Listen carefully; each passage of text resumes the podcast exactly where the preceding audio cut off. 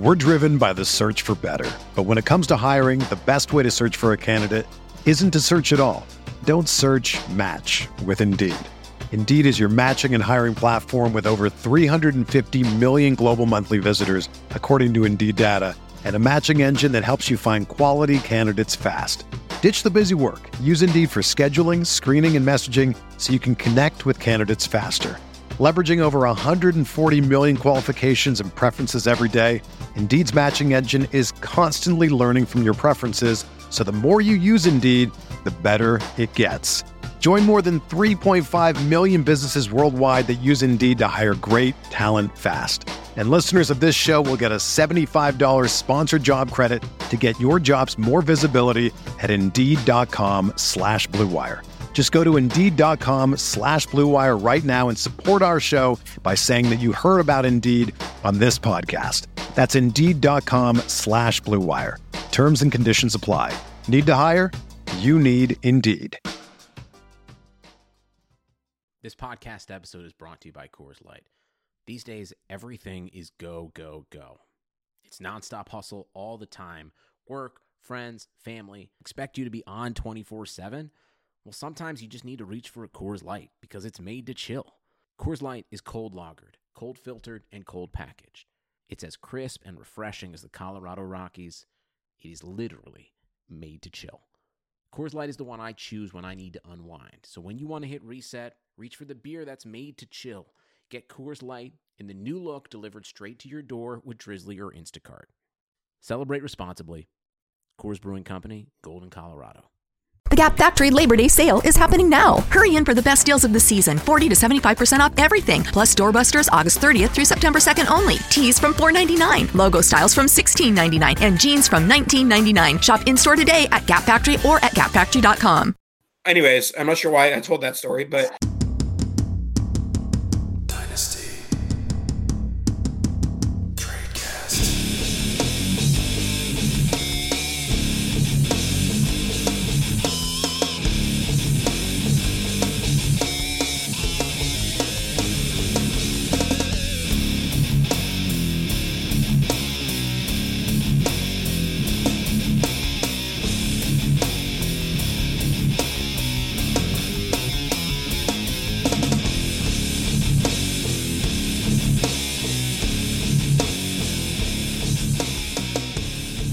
Hello, everybody, and welcome to another edition of the Dynasty Tradecast on RotoViz Radio.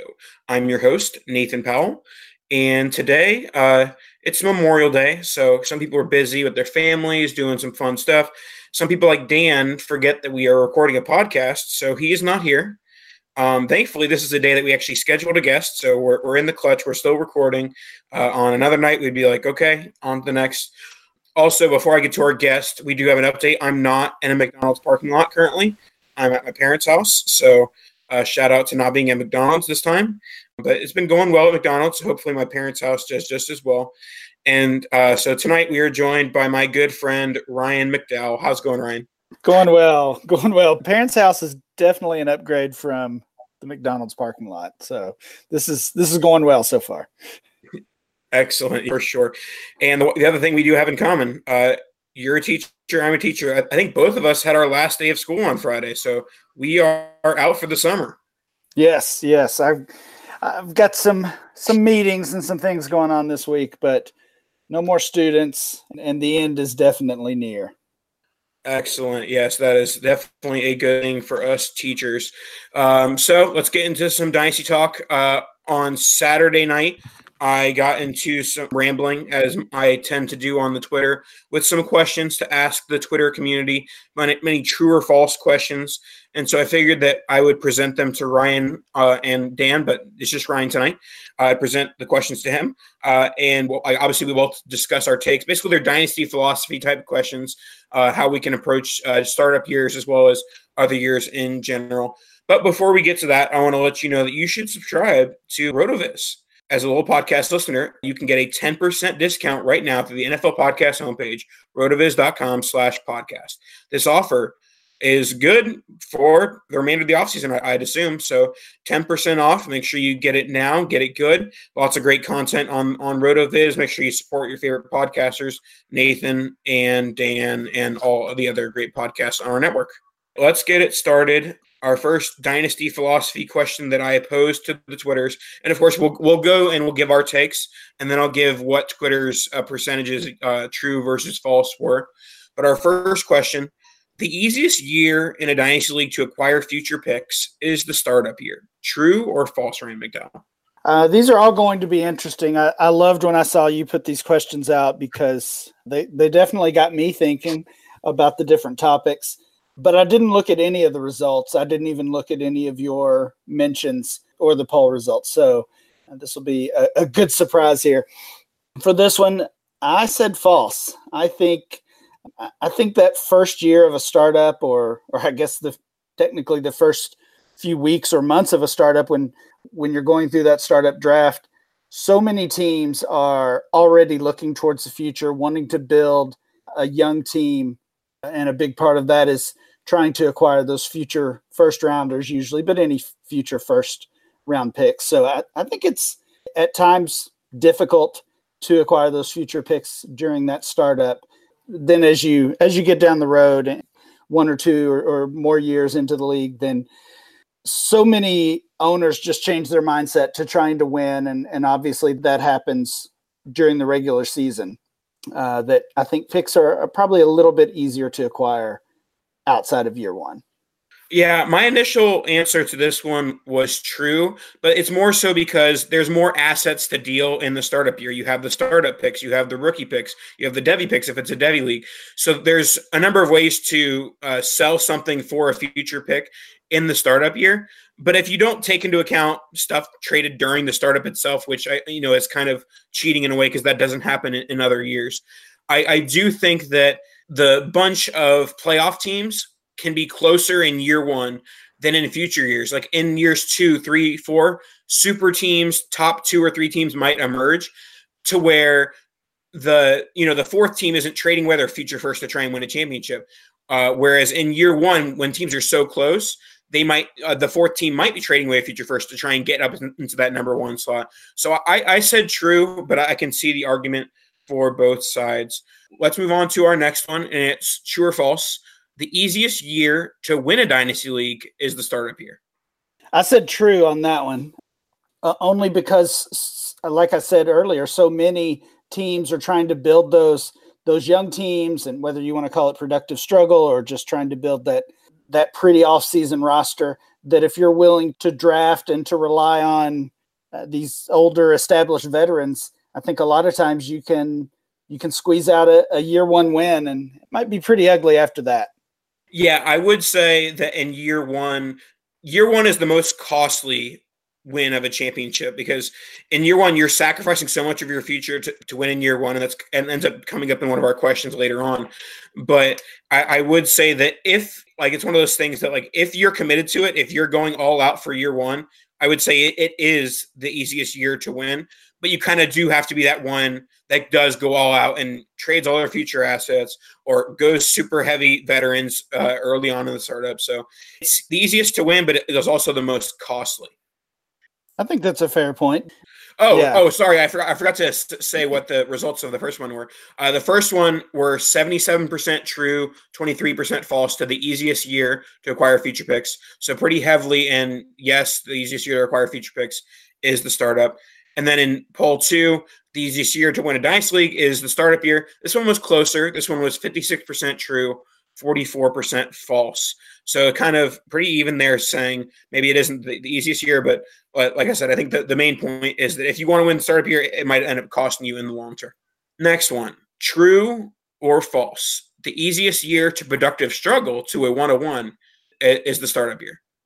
I would say false, and again, that goes in line with the, my responses to the first two questions. That it, it seems like seventy-five percent of the league wants to, if not lose on purpose and and get that one hundred one, they at least want to build that young team, and uh, often relying on rookies or second-year players, and and a lot of times that does not go well. So whether it's a plan to get the 101 or if it just happens as a result of team building.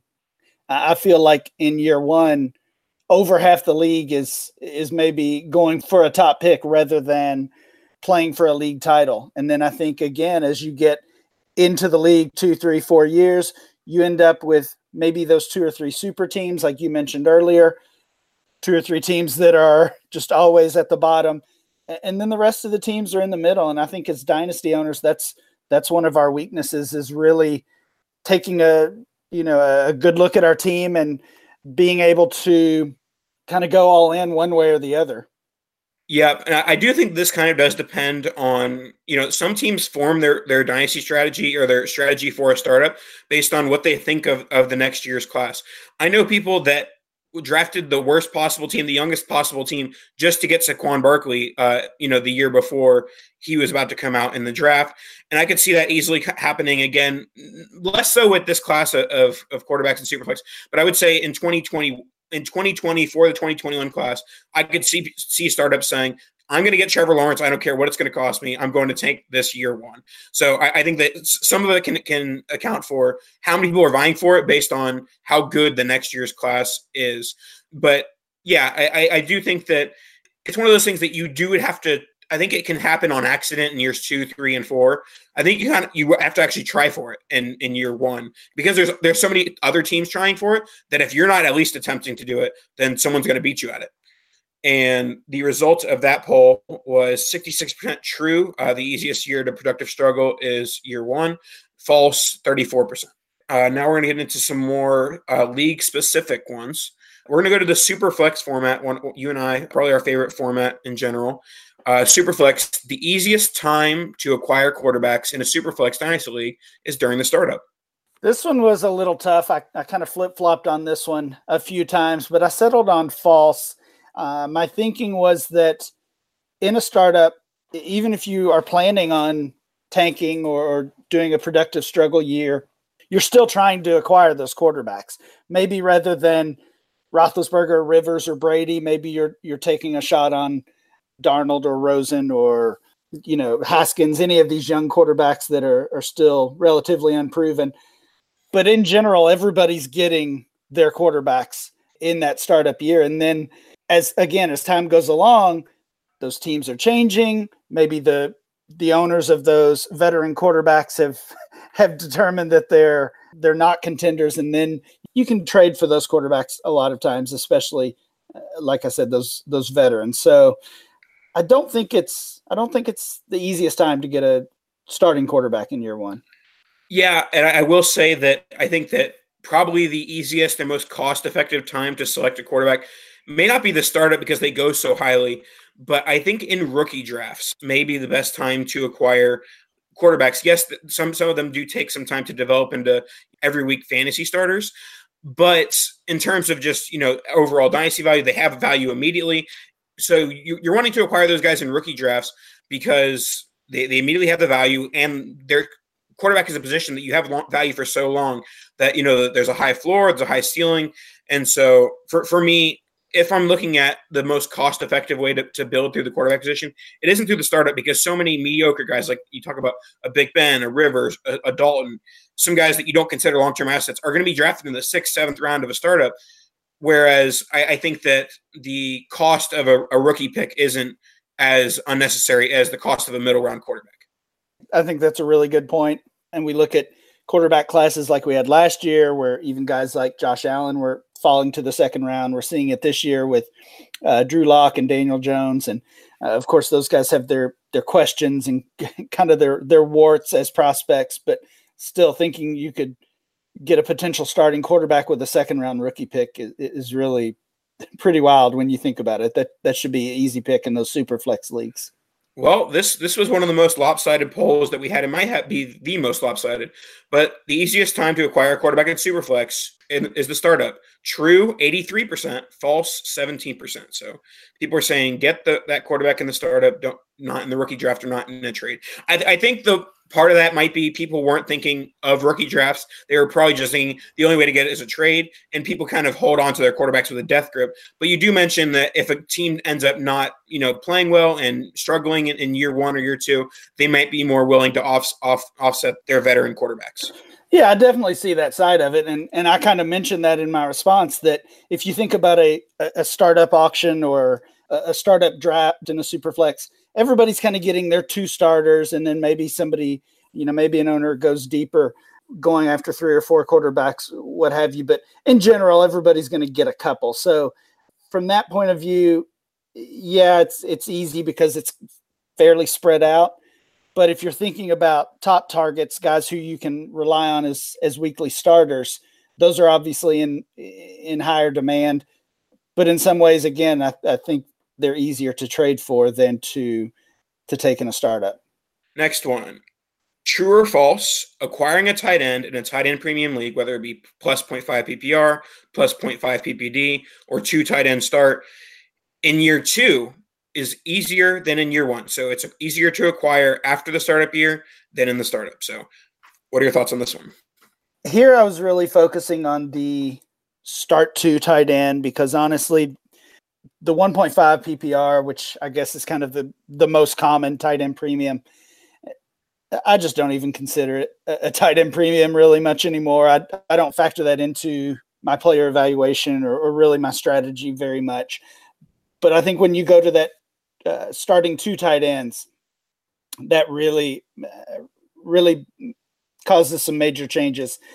So I said I said false on this one that it is uh, it is not easier in year to acquire them in year two than year one.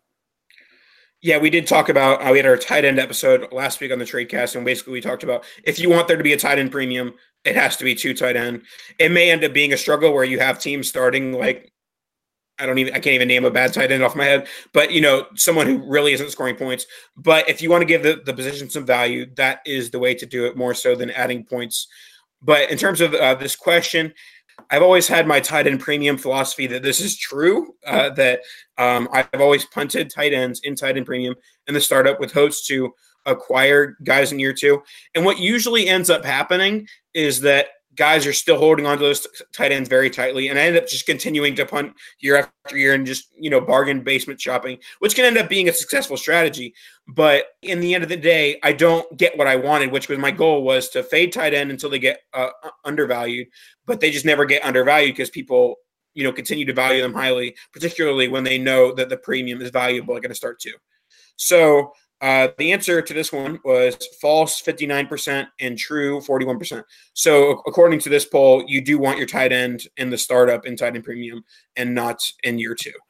Uh, basically, it sounds like the people think if you want those premium positions, whether it's a, a quarterback in a super flex league, a, a tight end in a start two tight end league, you've got to get them during that startup. The Gap Factory Labor Day sale is happening now. Hurry in for the best deals of the season 40 to 75% off everything, plus doorbusters August 30th through September 2nd only. Tees from $4.99, logo styles from $16.99, and jeans from $19.99. Shop in store today at Gap Factory or at gapfactory.com. The Gap Factory Labor Day sale is happening now. Hurry in for the best deals of the season 40 to 75% off everything, plus doorbusters August 30th through September 2nd only. Tees from $4.99, logo styles from $16.99, and jeans from $19.99. Shop in store today at Gap Factory or at gapfactory.com. All right. This one, I'm not sure that you play in this format, but maybe you can, you know, give your opinion on the matter. Uh, true or false? Running backs get more expensive as dynasty leagues get older in PPC formats. Yeah, I actually don't play in in a, a point per carry league, and and I struggled with this one. Not not necessarily because of that, but just thinking about the running back position as a whole. We've we've seen that position go through so many changes over the past few years.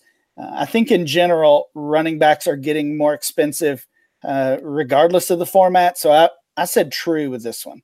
Yeah, I, I, said true with this one, and I have a very small sample size. I've only played in the Capitalist Pigs Dynasty League, and the startup of Pigs to now has kind of coincided with the renaissance of the running back. But you know, the value of, of a running back is five, six times what it was worth in the startup in Capitalist Pigs, and so part of that might be the running back renaissance. But I do think that people, aka myself, will underrate the premium of point per carry, whether it be 0.25 or however much it may be. You may think, oh, they're not going to score that much more than wide receivers, and then they end up scoring a lot more than wide receivers. Like you know, the RB 14 is bigger is better than the wide receiver one. You know, crazy st- statistics like that. So this one was 79% true. Running backs get more expensive as the league goes on in points per carry, 21% false. So once again, I guess this, you know, three possessions, three premiums, but they're all saying that the cheapest or the better way to buy would be early on and in the startup. Yeah, so I think that's maybe getting to be almost like the tight end premium conversation if people are asking me a question, should I make this trade in tight end premium? My recent response is, what is the premium? Because again, if it's just a, a 1.5, then versus a start two, that's that's going to change uh, my opinion on the trade or the draft pick, whatever it might be. And I think with PPC, it might be the same thing.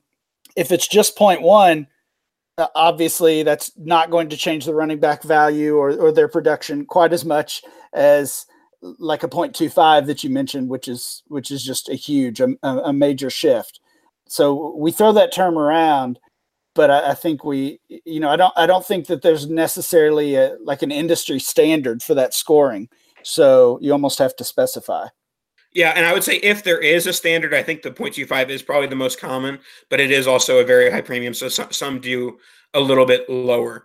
All right, next one true or false, winning a dynasty league in year four, assuming no prior cash winnings, is an effective, productive struggle strategy. This productive struggle thing is, I, I like this term. This is a good one. um, I think I just kind of get the only vote on this one. Only my vote matters, right? I, sure. I, don't know. I don't know if that's how it works. Um, I would say no. That is definitely not, or I would say false. It's it's not an effective productive struggle really to me the the idea behind a productive struggle is one or maybe two years as as a struggling team. And then by year two or by year three being able to compete and and hopefully win a title. But i think four years down the road is is, is just too much honestly. It's just too long of a time period. Yeah i had one of my responses to this tweet was well my productive struggle is lose one year make the playoffs one year win the championship the third year. And I'm like, well, that's not the question. So it's like, yes, that's a good productive struggle. But, you know, in, in this scenario, oh, at least you could have made the playoffs in years, years two and three, but, you know, no cash. And I, I do think that you kind of have to be cash agnostic when it comes to this type of question because I mean, it does kind of depend on like if if first place gets you like eight times your winnings, sure, I'll you know give up three years worth of cash to get eight times my winnings in year four. But you know, certainly that is a, a bit of more of a financial question, I guess. But if we're t- talking just like, okay, h- how do I want to win my dynasty league? Year four is a bit late. I, I would. I, I, would say you need at least one cash. I, I would say you need one cash in years two or three, or a top three finish, as as most would put it, and and then you can consider a championship in year four an effective productive struggle. Yeah, I just think I think people have thrown around that productive struggle term as basically any any bad team or any building team is a productive struggle. Uh, but to me, when when I wrote that article years ago, there were you know there were kind of some set parameters as far as how you were going to build that team, and and honestly, if I if I wrote it or, or revisited it now, it might be different as the the running back position has has really changed over that time. But just because your team is not winning does not mean it's a productive struggle. Uh, Nathan is, as you know, that that term is not one I totally came up with. I just stole it from the education field. And the idea behind a productive struggle in the classroom is that you let the student struggle with uh, with a question or a problem or, or an activity, whatever it might be, but you see you see the signs and and the the path for them to finally understand and comprehend that and you just kind of uh, almost let it happen or, or guide that. But at the same time every student that is struggling is not productive struggling. Some of them are are not on that path to to understanding and to learning. So and it's the same thing. Every every bad team in a dynasty league is not a productive struggle team. Yeah acquiring 32 year old running backs as part of your productive struggle does not make it productive. No. But the results of this poll were true 72%. So 72% said if you get that championship in year four, it was all worth it. 28% said nope, that's too late, need it earlier on. All right, next one, we're going to go in the opposite direction. True or false, winning a Dynasty League in year one, then going cashless years two through four at least is an effective win now strategy. I would say a pretty strong false. It's always nice to get that championship. And I've heard a lot of people say if you you know you win the championship one year that'll pay for the next five or six years and and that's fine to think of it that way. But i mean the goal really is to win as often as you can. And i think a productive struggle uh, allows you to win in year two three and so on with one down year. And and a win now strategy really an effective win now strategy should get you more than just one successful year i think. So if if you're winning year one and and then your team is just going nowhere literally that's not effective. Yeah and, and if we take the the cash part out of it if we look at just like the pride part like i would say the the year one championship in dynasty is the one that means the least. It just means that you overspent on on veterans. I know this is coming from two of the guys who care the least about the uh, about the year one championship. But I, I think it is the least valuable out of let's say the first five years. The the year one one was would be the one I want the least outside of just you know wanting the cash now. Yeah, I agree. All right, next one, true or false? And this one's a bit complicated, but I'll, I'll you know un, under complicate it if that makes sense afterwards. True or false? You can be a consistently good team, making the playoffs 66% of the time, over a six plus year span in a Devy league while never participating in the Devy portion, always trading away Devy picks as soon as you get them. True or false? I think this one's true. Uh, I said true on this. Uh, of course, again, kind of like the point per carry and the tight end premium thing, you, you kind of have to clarify a little bit. Some some Devy leagues are shallow with maybe just one college player per team, and some Nathan, like the ones we play in, are are much deeper with 30, 40, 50 Devy players rostered at, at any one time. So, uh, of course, a big difference between those. But in general, I think yes, you if you're going to be an active trader, if you're going to hit on your rookie picks, uh, even in a shallow rookie draft, I think you can still be a successful team, make the playoffs two out of every three years. Yeah, it pains me to say it as someone who overinvests in Devy, but I, I think that there are times where if I just didn't invest in Devy, my teams would be better off. But the kind of the key to you know having an effective strategy with staying out of the Devy is finding the Nathan in your league who always wants the Devy picks and will pay what me maybe I might think I'm underpaying, but half the time I'm not because I'm just uh, I'm not underpaying because I'm I'm drafting a bust or I'm I'm you know getting the money that will eventually get me a bust because there's the, the bust rate is so high with Devy players. So I mean I, I'll say that if you completely fade Devy in a Devy league, you're going to miss out on the Saquon Barkleys, the N'Keal Harrys, the Amari Coopers. You're going to miss out on all those guys, but you're also going to miss out on the busts like the Equanimeous St. Browns, the you know guys who Kelvin Harmon, like guys who go day three who were being projected as day day one picks only six seven months before they were drafted. Yeah, yeah, I totally agree. It's um, I'm with you though. It's I just can't stay away from from those Devy players. I in general I want as many as I can. To me that that makes the entire experience a little more fun. But uh, I do think you really have to be effective in everything else, though. Uh, the rookie draft or rookie auction, the making trades, mining the waiver wire. You really have to nail everything else. I think to be that consistent winner without the Devy portion.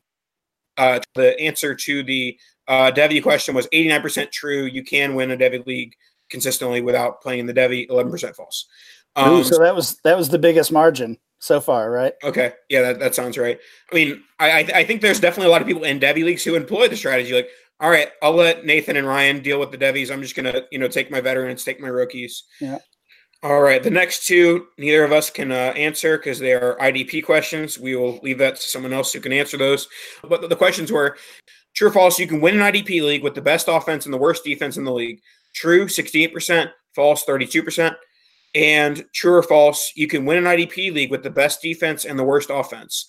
21% true, 79% false. And most of the comments, I, honestly, these were the ones that I got the most comments on, where it was uh, basically like, IDP leagues vary so much that in some leagues the defense matters, some leagues it doesn't at all. So, you know, you kind of have to just look at your league format and I guess discuss that with people who know more than us on the on the matter. And then this one is a hotly debated one each and every year. Uh, true or false? Next year's class is overrated every year. I think the people probably said true on this one, but I am going to say false. Um, growing up, my, my dad always taught me some some test taking tips, and especially when it comes to true false questions. And when you throw that every year in there, to me that makes it false because I don't think that I don't think the 2020 class is overrated, and, and we'll find out in a, a year from now. But yeah, I, I, in general, I, I understand that a lot of people would probably say true to that, but uh, I'm going to say false. Yeah, for me, I'm I'm going to say there are top Devy players that are overrated every year, but I think that classes in general aren't overrated every year because you know we pick and choose that some classes are going to just not be as good as the 2020 class or not as good as the 2014 I feel like if we don't see the two or three mega studs, you know, 12 months out, we start to possibly underrate the class in general. So yeah, well, I mean, it, it's it's uh, it's hard to have this perspective when you get years out, but during that 2017 off season, so so two years ago when we had Fournette and Corey Davis and McCaffrey and Mixon and all these guys that were coming in, nobody was really looking forward to the 2018 class. That was that was not one in general even though it was the Saquon Barkley class, as a whole, that was not one that, people were excited about. And then back up to last year, everybody was very excited about the 2019 class, mainly due to the wide receiver depth, and and we see that kind of that kind of fell off with injuries and players going back to school, and, and guys like Harmon not ending up with the draft capital that we thought they might have. So, I mean, again, no, I don't think every draft class is overrated because I think every once in a while we have some we have kind of a dose of reality that we're not as excited about. Yep, and I but I, I do think we are going to be very excited about that 2020 class from now. And I, I don't think the excitement will fizzle. I think we'll be excited until now until those rookie drafts begin. All right, that's our true or false questions. Make sure to check them out on Twitter at npowellff. Plug in myself there. And uh, now we're just going to get into a bit of just go over some trades that we found on the DLF Trade Finder. I mean, all of these involve rookie picks. Some of them, the rookie pick is the central part. Some of them, it's not. But uh, we'll go over them, give our takes, and go from there. So our first one, it's going to be, and it's uh, all these are one quarterback unless specified otherwise. First one, 104 and a 2020 first, or Corey Davis and the 201. This one's, uh, I think it's pretty fair, first of all, but it's also an easy one for me. I'm a little worried about Corey Davis. Uh, I think the the AJ Brown pick could really end up hurting Davis, uh, and honestly, I'd rather have Brown straight up over Davis in a dynasty league. I could definitely get Brown at 1.04, uh, or or a guy like David Montgomery potentially. And then if you look at the other portion of the trade, the 2021st versus the 2.01, really love the the late first and early second, the guys that are in that range, and uh, that's that's a huge tier. But still have to prefer the the upside and you know potentially being a top five pick. Uh, we don't we don't know exactly what these what these 2020 picks look like. So I would side with the the two draft picks, the 104 and the 2021st. Yeah, when I first looked at this trade, I was thinking I was going to go Corey Davis because when I think about it, I'm like I'm not sure, totally sure that any player after N'Keal Harry, Josh Jacobs should be over Corey Davis. If we're talking about AJ Brown, Miles Sanders, David Montgomery, like I think all three of those guys and Corey Davis are all very close in value. So if we're just talking about you know those players versus Davis, you might say that Davis has the higher ceiling this year, but those guys also have much higher floors a year from now because all those guys can basically bust and and they'll still have very close to the same value a year from now. That won't be the case if, if Corey Davis doesn't put numbers up this year. He's going to fall to like the ninth, tenth round of startups. So, with, with that being said, I'm going to you know take the the floor of the 104 and then also the ceiling of the 2020 first, because the ceiling of the 2020 first is exponentially higher than that 201. I do like the players in that range as well, but at the very least, that 2020 first is going to be a higher pick than that 201 is because that's just how picks work. Let's go to our next one, and it's going to be the 109 and Hunter Henry versus Derrius Guice and a 2020 third. Yeah, this is this is the closest one for me, uh, and and again, I really went back and forth on it. In general, I would be selling Derrius Guice. I've got some, I've kind of got some concerns that we're valuing him as as close to I don't want to say an elite dynasty asset, but but close to that. He's I think a, a, third or fourth round startup pick, and not sure he's he's really deserving of that. Uh, versus the one nine and Hunter Henry, so really really close for me. I, I still think I would side with Guice here, just on the upside that he does hit, he becomes that every down back for the Redskins. Uh, but this is the like I said, definitely the closest one for me. Yeah, and this might be one that this is a trade that if I'm the Guice owner, I'm making this, and obviously there's not really a way to see this on the on the trade finder, but this is a trade that I'd make when the 109 is on the clock.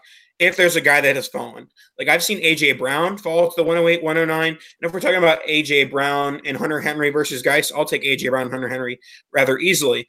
But if my top five, top six are not on the board, no one has fallen to that 109, then I, I tend to lean Guice. I, I've never been the biggest Hunter Henry fan I guess th- this kind of his prove it year. It's going to be his first year where he doesn't have to worry about Gates. Gates might still be on the roster, but he's not an NFL player anymore.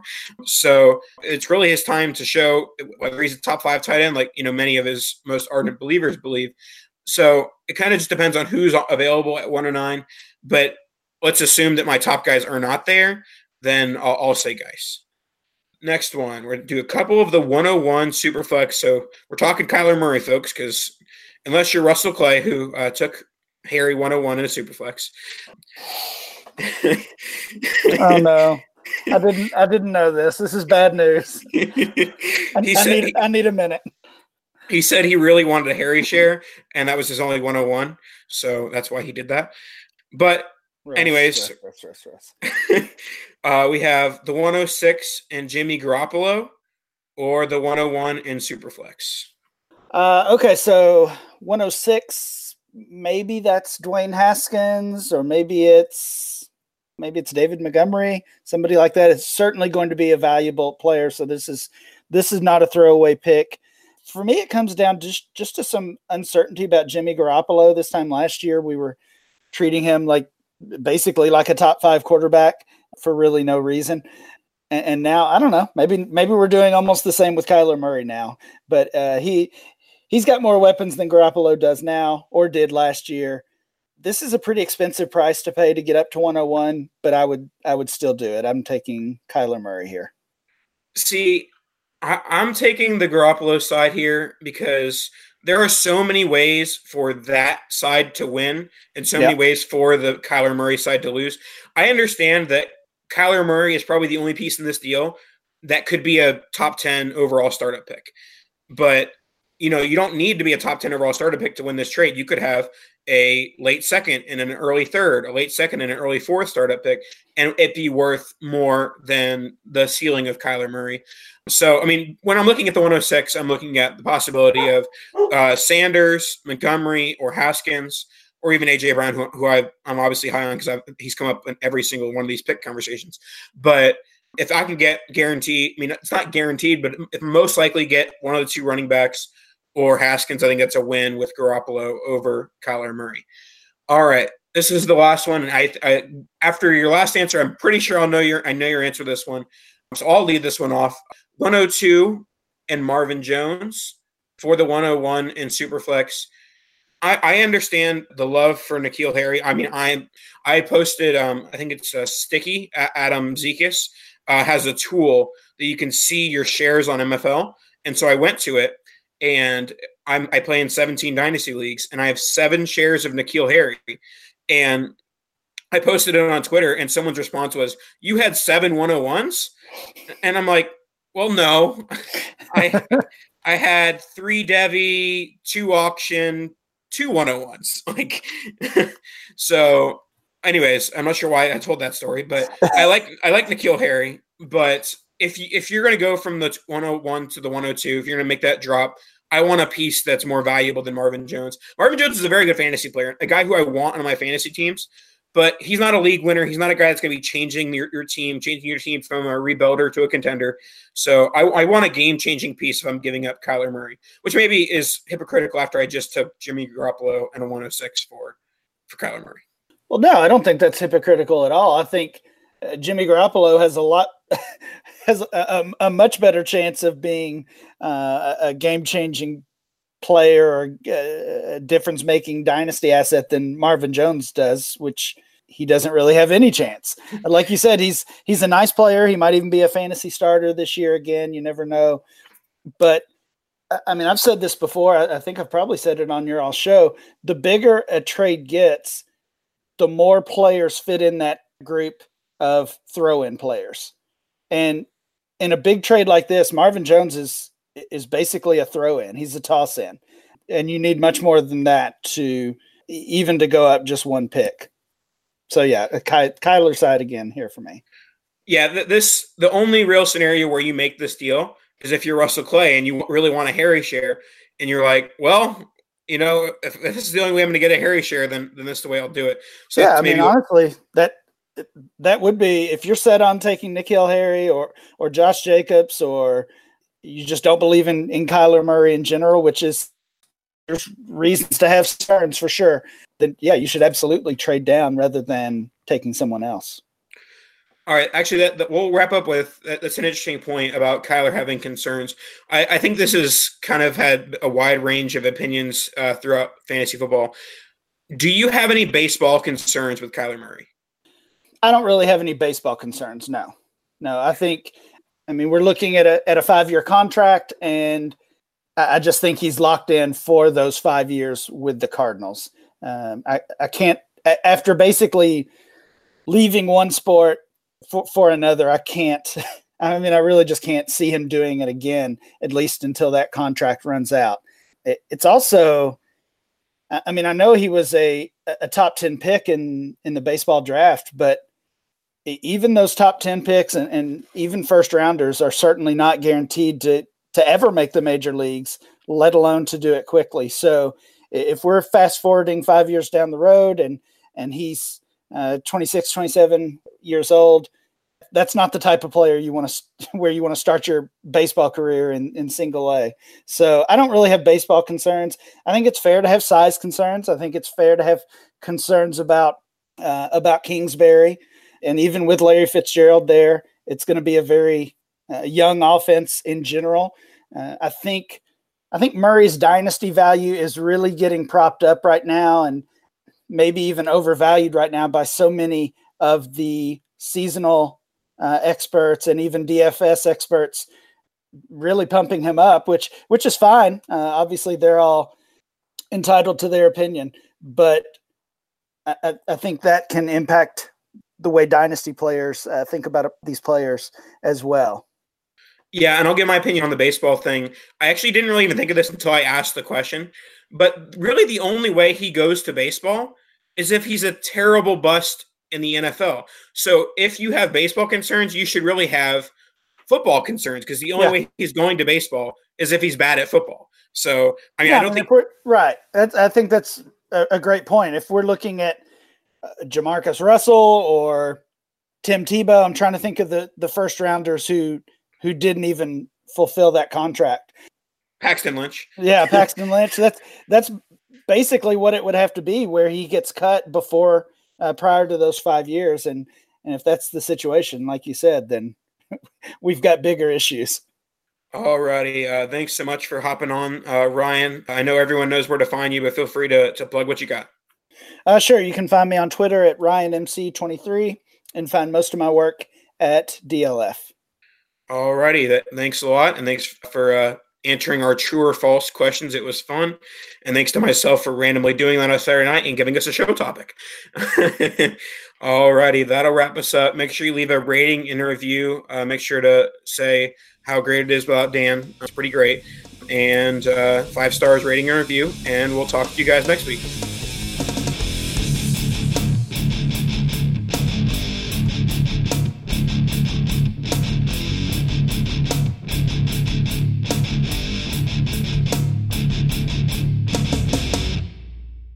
Gap Factory Labor Day sale is happening now. Hurry in for the best deals of the season 40 to 75% off everything, plus doorbusters August 30th through September 2nd only. Tees from $4.99, logo styles from $16.99, and jeans from $19.99. Shop in store today at Gap Factory or at gapfactory.com. The Gap Factory Labor Day sale is happening now. Hurry in for the best deals of the season 40 to 75% off everything, plus doorbusters August 30th through September 2nd only. Tees from $4.99, logo styles from $16.99, and jeans from $19.99. Shop in store today at Gap Factory or at gapfactory.com. Sugar Ray Leonard, Roberto Duran, Marvelous Marvin Hagler, and Thomas Hearns. Legends, whose four way rivalry defined one of the greatest eras in boxing history. Relive their decade of dominance in the new Showtime sports documentary, The Kings, a four part series premiering Sunday, June 6th, only on Showtime. Everyone is talking about magnesium. It's all you hear about. But why? What do we know about magnesium? Well, magnesium is the number one mineral that 75% of Americans are deficient in. If you are a woman over 35, magnesium will help you rediscover balance, energy, and vitality. Magnesium supports more than 300 enzymatic reactions in your body, including those involved in hormonal balance.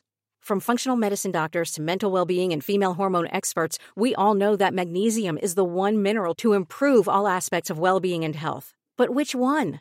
Magnesium Breakthrough from Bioptimizers, the trusted choice recommended by leading experts with seven best absorbed forms of magnesium to ensure your body receives the support it needs for overall well being. Go to bioptimizers.com slash balance today and use code BALANCE10 for 10% off. Support your journey to wellness at B-I-O-P-T-I-M-I-Z-E-R-S dot com forward slash balance. Magnesium Breakthrough from Bioptimizers, your foundation to optimal health and vitality.